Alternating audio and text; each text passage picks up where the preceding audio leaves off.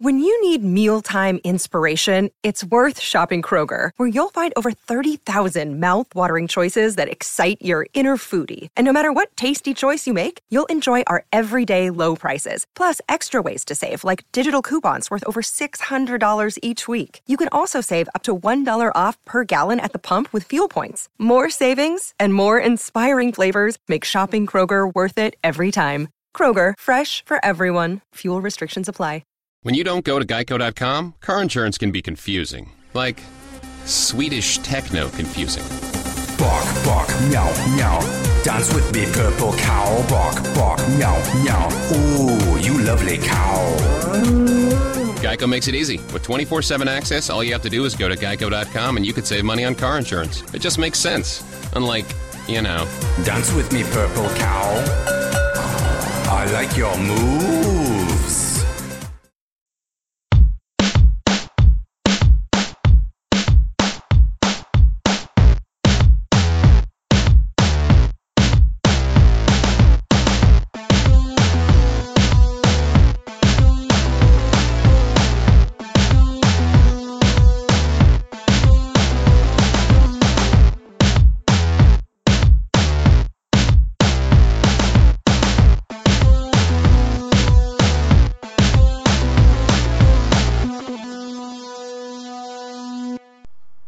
Real GM Radio. I'm Danny Leroux, your host, and so happy to have you with us for this episode. I wanted to have on Nate Duncan of Basketball Insiders because there have been three big steps in the last month of the NBA from the NBA draft to the transactions after the July moratorium and the Summer League and everything that's gone on with that. And Nate has had a hand in all of those. He wrote some great draft pieces for Basketball Insiders, so I wanted to recap that.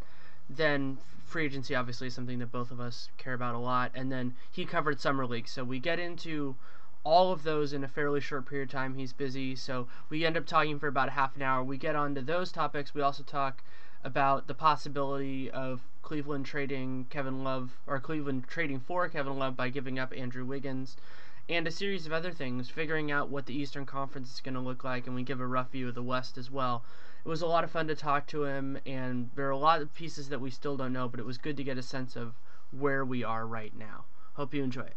Thanks so much for coming on. Always a pleasure. A lot has happened since the last time that we recorded on the podcast, and I wanted to start with what pretty much happened first, which is the draft. And so much has happened since then, but felt good to a little bit of explanation of all of that. And so, what stood out to you in what ended up transpiring in terms of the draft?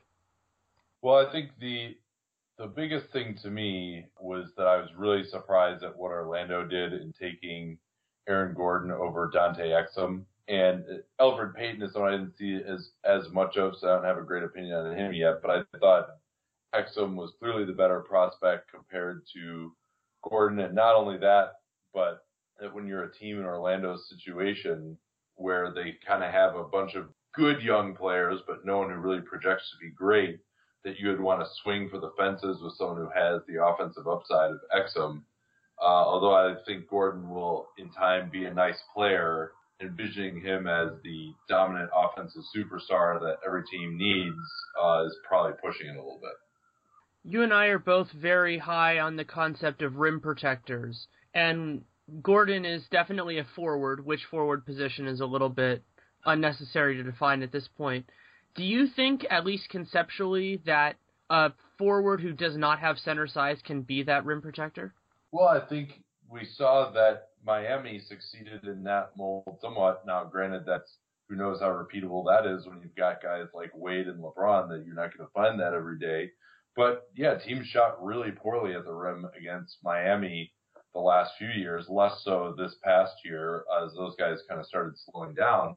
So I think it is possible. Of course, they're gonna have to actually play him at the four as well, which it doesn't seem like. At least in summer league, they had him at the three. That might have just been for developmental reasons, but I don't think he's going to be a good enough shooter at the outset or maybe ever to play the three. And but I think he could be very effective as an Andre Kirilenko type of four. And offensively, the addition of Channing Frye definitely makes sense in terms of if you want to get shooting from another spot if you're not expecting to get it from Gordon. But I I'm intrigued by how that would work defensively because I can't see a situation where you put Channing Frye or Nikola Vucevic on a three on the opposing team. Well, yeah, no, of course, of course, you wouldn't want to do that. You're saying if you were putting, is this if Gordon is also in the lineup at the same time? Yeah, theoretically, how a three-man front court. So if you're playing those guys together, or do you would your vision, if you were running it, be that you play Gordon more with one of those two and not both? Yeah, I think so. Although one of the things that Frye does add is when you have shooting at the big position, then you can get away with smalls who can't shoot as well. And if you've got Elfrid Payton and Aaron Gordon, those are two guys who can't shoot a lick. So Frye should help with that some, help Payton especially get a running start in the, into the lane um, on his pick and roll. So I, I think a lot of people were really surprised at the 8 for 32 for Frye, but when you consider A, that it starts high and goes down a little bit lower, B, that the cap is going up, and C, that they didn't have much else to spend that on, and they're still really, I think, $10 million under the cap at this point, that doesn't look so bad. Also, you know, granted he's going to be 35 by the end of that contract, but he's someone that you can probably trade to a contender as well at some point because probably he's going to be able to shoot jumpers until he's 50. Yeah, I think you bring up a good point with that and the concept of how a guy's value is going to change. And we saw a similar thing in my eyes with the way the Rockets ended up with Trevor Ariza. And Trevor Ariza is also from reports on a descending contract. And not only, as you mentioned astutely, are they on descending contracts, but they're on descending contracts as the cap is going to be growing higher and higher. So the percentage, if you want to think about it, outlay to guys like that, let's say in 2015 or more accurately in 2016, is going to be a much more palatable thing for a wider variety of teams. Yeah, I I agree with you wholeheartedly, uh, and it could well be that, as Mark Deeks noted today, the mid level is prescribed, and it doesn't go up nearly as much as the cap has been going up or is projected to. So we really should start thinking about kind of what is a good salary and what's an average salary in a little bit different way as that's going to rise up to, you know, six, seven million, where we might think of someone as overpaid at that level before. Now that's going to be something that's a little bit more reasonable.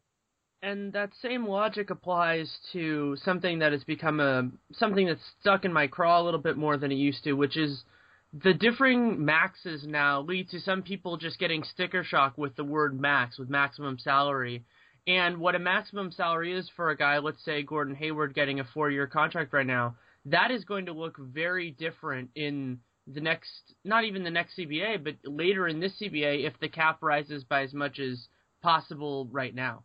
Yeah, I, I think that's right. And especially when you've got guys at the wing position like he was, that is a contract that could look a lot better, as you said, as time goes on there were a series of guys you wrote a lot of excellent draft pieces that you really liked going into the draft. Now I was wondering how that shook out. What teams did any team get a collection of assets that you really liked? Well, Utah, obviously, I talked about Exum already. I think Denver did pretty well in terms of the value that they got. They got a guy, Jusuf Nurkic, who I had rated kind of in my top 10. He ended up going 16th. Gary Harris, another guy who a lot of people thought would be just below the top 10. They got hit at 19. So I think that's that's one that really stands out. Philly, they this may look like a great draft for them in a couple of years, especially if they get another good pick this year Embiid is someone who has the potential to be the best player in this draft. And they did well with some of their second rounders as well. I like uh, Vasilije Micic uh, out of Serbia. I think KJ McDaniels was, was pretty good as well. And just based on the summer league, I think that Phoenix might have gotten a real steal with TJ Warren. He was someone that I didn't really get a chance to watch a lot of. I was focusing more on the top 10 guys, but that guy is just a professional scorer and he just makes the ball go in the basket uh, when he gets around the rim. And having that kind of penetration from wing position is something that the Suns haven't had, and we could add a new dynamic for them over the next couple of years as he matures. Yeah, TJ Warren has been a fascinating test case because he succeeded in college in a very unusual way, and I I wondered openly just it wasn't to me a question of oh it won't work. It was I don't know how it's going to work. And I think what the answer so far has been I wasn't watching it live like you were, but it seemed like it just kind of translated. You know, what he is good at is something that opponents aren't really that comfortable dealing with and if that can extend to the increase in competition from summer league to the NBA, that bodes very well not only for Warren but for the Suns as a whole because adding rotation pieces to that team helps them so much because they're pretty close. I also think that with the way that Doug McDermott has played these first uh, few games of summer league, the Bulls may not have gotten the greatest value, especially when they then had to take on Anthony Randolph and offload him with another couple of second round picks so they could use their cap space. But I do think Doug McDermott is going to end up being a nice pick for them. I liked everything that I saw from him on film. Just the fact that he had, didn't really have any blocks and steals was very worrisome. But watching him in the summer league, I think he is someone who is going to be able to score to some extent in a little more varied ways than you might see from your typical just shooter. And but he also isn't going to be quite as bad defensively as a lot of people thought he might be. It's just the fact that statistically blocks and steals correlate so well with performance, and that there's really never been another prospect who had that low of blocks and steals was very worrisome to me. But just from the eye test, I was very, I liked him a lot from what I saw, and he's backed that up so far in the summer league. Yeah, I, I think that that's that's something, and I wanted to ask you about the story that whatever the actual truth is right now, the possibility of Cleveland trading Andrew Wiggins as a part of a package for Kevin Love. If you were the general manager of Cleveland, what would you what would you be willing to trade Wiggins as the centerpiece of a Kevin Love trade right now? Well, you know, I can put myself in Rich Paul's shoes uh, all you want, but I'm never really going to be able to get in his head, Danny. yeah. Well, it's it's it's interesting though because I think both you and I and you were on this before I was aren't the biggest fans of Andrew Wiggins in terms of being this transcendent prospect, but he certainly has a really high level of potential as a as a player in the NBA. Yeah, I, I agree with you, and and you know I, I made that joke because the idea that LeBron's agent is now running the Cavs, but I think it's hard for me to say because I wouldn't have drafted Wiggins number one. I don't like him as much as they obviously do because they did draft him number one. I don't think he's going to be quite as good as your typical number one pick would be. But if I were in their position, and I believe that he was, or perhaps even better than your typical number one pick, given how this draft was has been reputed for years coming up on it, that I would be pretty loath to do it, especially with the fact that Kevin Love is definitely not going to opt in, it sounds like, nor should he for the 2015-16 season. He's going to be a free agent. And as the Cavs just benefited from, anything can happen, a free agent. And it's a little worrisome if they don't, if they can't provide at least a token commitment. So I would have to think long and hard if I really believed in Wiggins. From my own perspective, I would do it because Kevin Love is a top five player in the league it's very unlikely to me that Andrew Wiggins will ever have one season as good as the one that Kevin Love just had. And, you know, with Love and Kyrie and LeBron James, you've got a great mix of ages of players there too, with LeBron being a veteran, Kevin Love being right smack in his prime, and then Kyrie is someone who can improve. So you can hope to remain competitive for quite a while and also you keep LeBron happy. It sounds like he certainly wants Love to come, and he's you know with the fact that he has these opt outs, he's now got even more leverage over Dan Gilbert and David Griffin and the rest of the crew. So I think they're going to end up doing what he wants ultimately.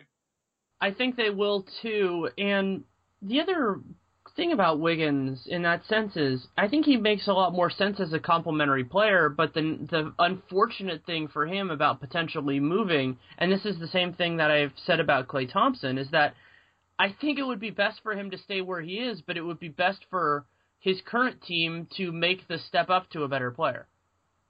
Yeah, I, I agree with you. Although, I mean, I think just imagine how well Wiggins would complement Zach LaVine in Minnesota, Minnesota fans.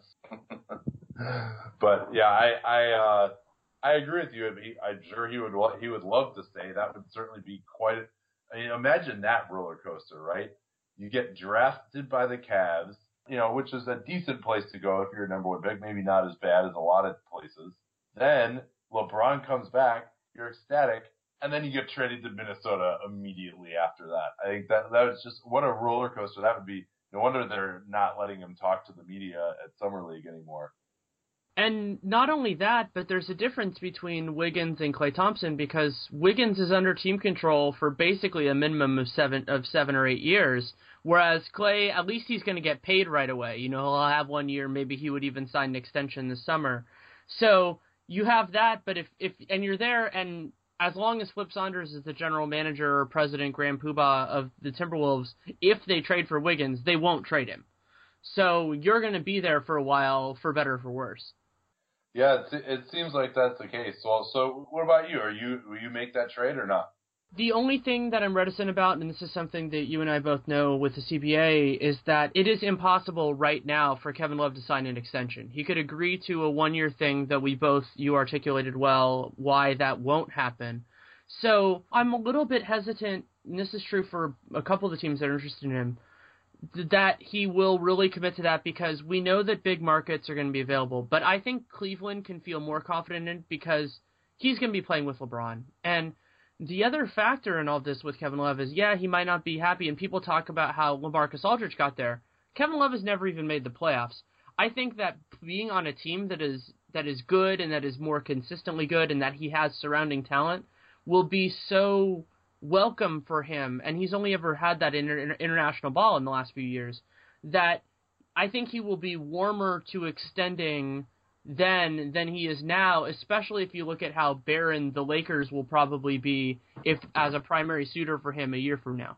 I agree with you that he would be pretty likely to stay, and LeBron seems to be quite the master recruiter, and presumably LeBron wouldn't recruit him and be happy with Wiggins being traded away if there was a thought that Kevin Love was going to leave. But it is very entertaining to think about a situation in which LeBron James would suffer some hardcore Schadenfreude when Kevin Love jilts him at the altar and goes to play for another team in the same fashion that LeBron has sort of left, you could argue, has wounded all these fan bases that he leaves in free agency. Yeah, I mean, the closest he's ever come to that was Carlos Boozer. a guy who I know is near and dear to your heart who knows? Maybe I mean maybe Cleveland actually wins a championship if that if Carlos Boozer doesn't leave. He's a pretty darn good player for a few years there, uh, like especially like in that 07 season. If he's on that 07 team, maybe things change a little bit. Probably not, but maybe. Okay, here's a small thing that I've I haven't written a piece on this yet, but I've been stumping on. Would Carlos Boozer in those years be better than any player Kevin Love has ever played with in the pros? Yeah, no, he would who else has been that good that Kevin Love has played with? Really, nobody. You know, Car- that Carlos Boozer would be. I mean, they'd be a terrible fit together, but uh, yeah, he's a better player than anyone that Kevin Love has played with. Yeah, my point is basically people have talked about oh Kevin hasn't made the playoffs is those teams they have some decent players but they've been pretty barren and I just think that it's crazy to expect a playoff run especially with how good the West is when you have this little surrounding talent when we've seen that that isn't enough in the NBA. Yeah, and really because people sort of think, oh, who who's on the team? Oh, let's look at their starting five. They don't realize just how horrendous their bench was last year. And when Love was on the floor, they were great. And when he was off the floor, they were not good. And then they're also, I mean, it seems to be now the conventional wisdom that with some of the issues that Rick Adelman was going through, his heart may not have fully been in coaching the team and that maybe someone else might have gotten a little more out of them, uh, which would have been big for them, especially considering they had such a good point differential and then had all those games where they within four points or less where they just couldn't come through. So yeah, I mean, I, I think when you look at that, it's not on Kevin Love as far as I'm concerned. For you know, when people always say, "Oh, let's see if he can make the playoffs first, I don't blame him for that. And it also goes in with something that I've thought a lot about, and we're seeing it at various levels in the league of having players around a star who make sense with that star. And I like Nikola Pekovic; he's a decent basketball player, but putting him next to Kevin Love is just a recipe for disaster because your defense is just going to have trouble. You don't have a rim protector. They do similar things uh, well and poorly, more poorly on the defensive end. And I think that's similar in a way to what we saw with LeBron, though that was more because Cleveland was going for a different tact and we're seeing the superstars that get built around a little bit more intelligently do better in the league. And if you want to classify that with the Spurs, you can do that. But I would say even the Warriors are closer on that to me, the critical time for them was last off season when they had a chance to rebuild their wing rotation and they picked up. I mean, I think they had Chase Budinger already on the team, but then they re-signed him, and then they got Kevin Martin, who may be the worst defensive shooting guard in the league, and then Corey Brewer, who, despite his reputation coming out of school, has never really there's never really been any empirical evidence that he's a positive defensive player. So if you're going to have Pekovic and Love, those are actual good players. That's fine. You could say, all right, we're never going to get a center who's as good as him. We got to just roll with him. But then you got to get some wings who can play some defense because if you're now you have the only guy on the team who can stop anybody is Ricky Rubio. If you're going to have those guys who are not great at protecting the basket, you better have guys who can stop them from getting to the basket to begin with. And Minnesota just didn't have that last year. And now it seems like in Kevin Love's heart, it's a little too late. I think it's too late too, and that obviously affects it with trades. We don't know what's happening all the way with Eastern Conference, Kevin Love being a big domino, but let's say that trade does not happen. Who do you see as the top teams in that Eastern Conference? I think it all depends again on Derrick Rose's health, as it always does. If he gets back to being a decent player, I think the Bulls' offense could be much, much better with skilled shooters like Gasol and McDermott and Mirotic, and then having Rose be back. But you know they've got Rose and they've got Kirk Hinrich and presumably some minimum guy at the point guard slot. Those two guys are pretty injured or, or pretty injury prone, so there's always a risk. The Bulls, I think, would have the highest ceiling in that scenario, if only because I'm not quite sure how Cleveland is going to stop anyone. But then again, you could say LeBron has a better defensive year. Anderson Varejao could play more minutes than we expect him to.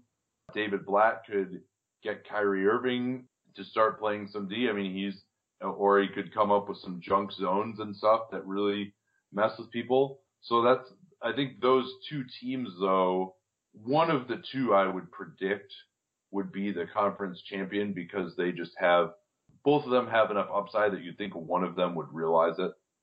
Yeah, I think, and the other thing, as you talk about ceilings, is that I don't see any of the teams that are a little bit lower, and obviously there are some good franchises there, beating, let's say, both of those franchises in a seven game series. You know, I, I basketball is a sport where obviously upsets do happen, but generally speaking, the best teams make it that far. And so I can't see, let's say, if you want to say the the Pacers, whoever in that morass that is the the entire almost Eastern Conference. I, I just don't see any of them as presently constituted being better than the Bulls or the Cavs. I have the Cavs slightly better because of Derrick Rose. I think if if you told me Derrick Rose is 100% going into the playoffs, I would have the Bulls as the front runners unless Cleveland gets love. But you know that that risk is pretty substantial, as you know. And with Hinrich as his only real backup and replacement substitute, that's a huge risk with this team.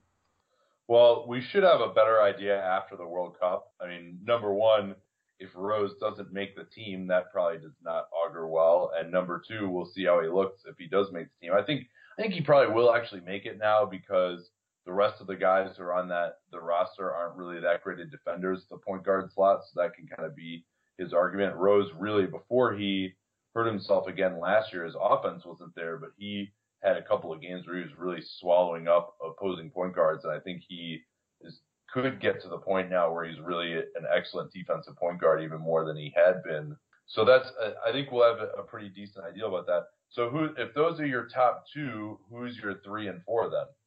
God, I'm scared about the Pacers because they're when the you know we talked about how good their five man unit is, but that five man unit is dead now. It's dead and buried. Lance Stephenson is gone. Uh, let me, uh, yeah. What do you think? I, will let me give me a second to think about it, and I'll I'll, I'll follow back up with you. Yeah, I, I agree with you on Indiana. And if even if you look at their 56 win season last year, that was really predicated on basically being the best defense of all time for the first half of the year. You'd have to imagine without Lance, that's going to decline a little bit. And Roy Hibbert, his kind of weird vacillations, I think it's hard to, with him, to build a real top flight offense because he's taking up space. He's not a great shooter. Um, he's not very good at catching and finishing or running pick and roll. And if he posts up, he's not really going to be too efficient with that either. So you've kind of got a guy who's mucking up the spacing, but also can't really take advantage with finishing off others' penetration about the rim. So I think when he's around, you have a bit of an offensive ceiling, and then you've got other guys who, you know, there's no real other offensive superstar on that team either. The only way I think that could maybe change is if they get it into David West's head that you got to start shooting threes now, or at least like more often corner threes. He started taking a few of them in the playoffs last year, so maybe he'll finally decide that he's okay with doing that. That would be the only way I think they have an upside. I would say then that probably Toronto and Miami would be my choices for three and four. I was gonna go with the Wizards and the Raptors. I think that those are the three, though. Miami being the the third one in there. The other team that yeah, I'm really intrigued on, on, the Wizards. Yeah, I, I mean it's sometimes it, in the off season it's hard to even remember like what teams exist without just like yeah. without just like looking at the at the conference alignment. It's very easy, surprisingly, to just like skip teams over. But yeah, I think the Wizards would be right in that mix as well. You're right about that two more things because I know you're a busy man. You have to go. One other one is I'm really high on the Hawks. I think that they could be a very dangerous team if they can stay close to healthy. It's kind of paralleling what Memphis did. That when they had their best guys, I think they were a very good team. Do you agree with that? Hmm. I guess it depends what else they can do with that. They still have what about ten million bucks left or so. Thabo Sefolosha does not particularly move the needle for me. I'll I'll say that. And Lou Williams is someone who might potentially have been better this year, a year removed from ACL surgery. Horford has had trouble staying healthy. I don't think that Millsap is going to quite repeat his season of last year. Kyle Korver has got to start slowing down at some point. He's like 33 now, uh, despite the fact that his skills age pretty well and keeps himself in great shape. So I think they're a little bit of a notch. They still kind of strike me as more kind of 45 win team. But you know, maybe maybe they'll surprise. Maybe uh, Jeff Teague can take another step. But there's not really anyone out there. I if I were them, I think I would have gone. I would have done the max offer sheet for uh, Eric Bledsoe. And granted, Phoenix probably would have matched it. But that I mean, what? It's not like oh no, we can't tie up our cap space for three days because they haven't gotten anyone else to take their money. And usually, exactly, usually restricted free agents. You know, say, oh, he doesn't want to go to Atlanta. Well, he's from Birmingham, so that's pretty close to there. And usually, restricted free agents will end up signing with anyone who will pay them, especially when they figure their hometown team is probably going to match anyway. They just need someone to set the market. So I might have taken a chance on that. Uh, the only issue with him though is the fact that he has had a couple of meniscus surgeries now, and you know you don't know exactly what that report looks like because I think both of those have been meniscus trims rather than being meniscus repairs. So he's probably missing a little bit of that in there. We don't know how much, obviously. That's a good point. The other guy that I would have considered with them is another favorite of yours and mine, which is Isaiah Thomas. I think that he would have been a really fun guy for that, especially because my boy Dennis Schroeder has not come on as quickly as I hoped. He's actually he's had some pretty decent games in summer league, although also some some bad ones. We'll we'll see what happens with him. It's a real good real good ping pong player though. Last night at the charity ping pong tournament I was at in Vegas, he did really well. He had a huge upset of former Hawks coach Bob Weiss, which no one thought would happen uh, before bowing out in the semifinals. The last question I wanted to ask you, this is something I've been thinking about a little bit the last couple of days we don't know obviously what's happening with everything with with it right now, but if the season were to start tomorrow, how many of the 10 best teams in the NBA would be in the Eastern Conference? Um, that's a good question.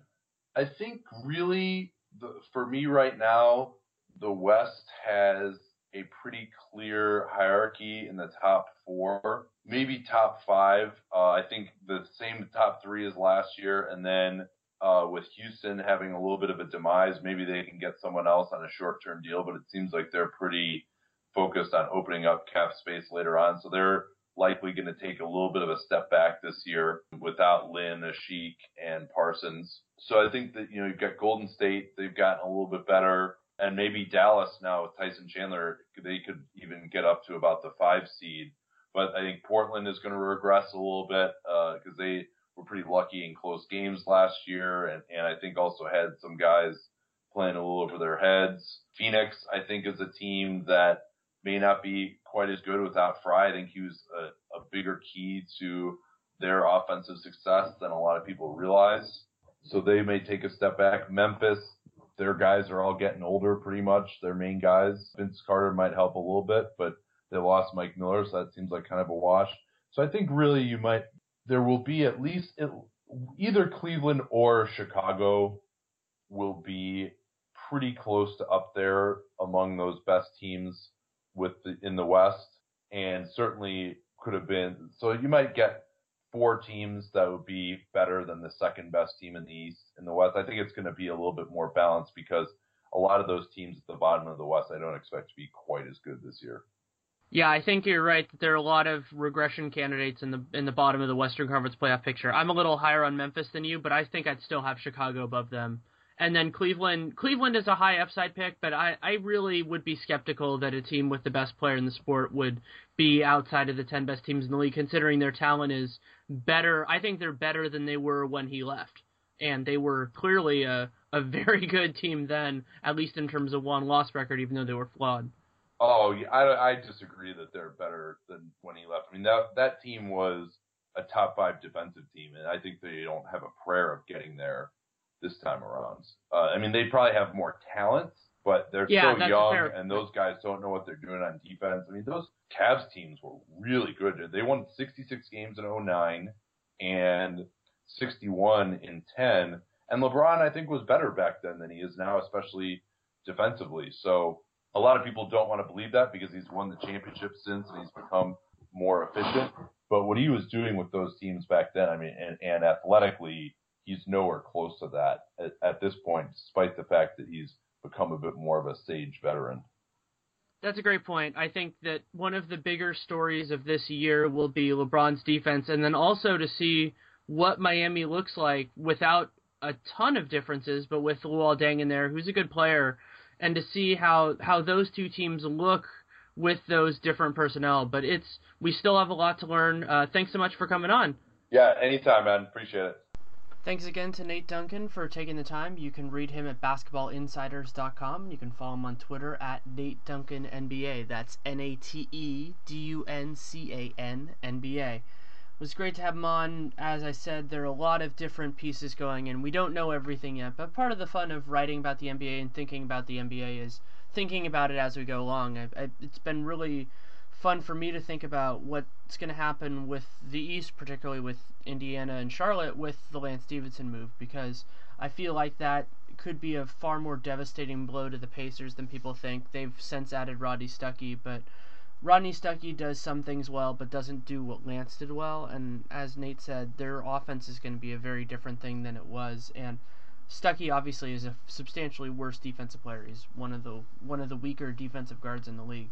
So it'll be fun to see what they look like, and I think Charlotte is going to get substantially better because they have a two guard now that is good, and that they they're going to get 48 quality minutes there, and so one of the things that's going to be great to see now is how teams fill up the rest of their bench. We've already seen some interesting, if you want to call it buy low moves. Ed Davis, I think, took less money than he could have gotten to go to the Lakers, but he has a one year make good, and we saw what happened with Jodie Meeks and a few other former Lakers, and even Nick Young, who re signed with the Lakers, getting a lot more money.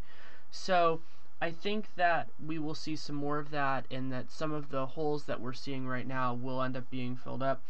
And I honestly don't know what's going to happen with Kevin Love because it depends on what Flip Saunders, the coach, and what Flip Saunders, the person who runs personnel, think. Because Flip Saunders, the coach, I feel like would have to want Kevin Love around because Kevin Love is better than anybody that they're going to get, and he makes their team have a much better chance of making the playoffs. However, if Andrew Wiggins gets on the table, and I, I'm not saying necessarily that he is already or that he necessarily will be, that is a piece that you're probably not going to do better than. And if they have confidence, which they should, that Kevin Love will not be there at the end of this coming season, then I feel like you have to pull the trigger on that if it becomes available. And that's also the reason why the Cavs can have a little bit more flexibility. But the problem with that is that once Minnesota Minnesota trades Kevin Love, Kevin Love is gone. I don't think that if he gets moved now that a team will then, you know, be willing to uh, take the same offer. Though as somebody who covers the Warriors, it would be fascinating to see what they would do if theoretically Cleveland offered them Andrew Wiggins. I don't think that's going to happen. It's a fun hypothetical, though. But thank you so much for listening. It's going to be a, a fun rest of the road. I also wanted, I'm figuring out now what I want to do for this lull in the season because obviously now Summer League is winding down and there are still transactions to be made, but to get it fr- transition from recap to preview and I'm still working on exactly what that's going to be. I'm getting some firm ideas though. It's, it should be really fun trying to get a great group of people, and then I'll have some general guests on as well, just people to talk about the NBA. But I want to get more into depth, kind of like the eliminated, but not on single teams. That's the direction I'm looking right now. It might be on divisions, it might be on narrower groups than that, just depending on who I can get and what they want to talk about. But thank you so much for listening. It's been a lot of fun, and it will continue to be fun. If you have anything to contribute to make the show better, you can send me an email, daniel.leroux at realgm.com, or you can hit me up on Twitter at Danny Leroux. That's D A N N Y L E R O U X. Thanks, take care, and make it a great day.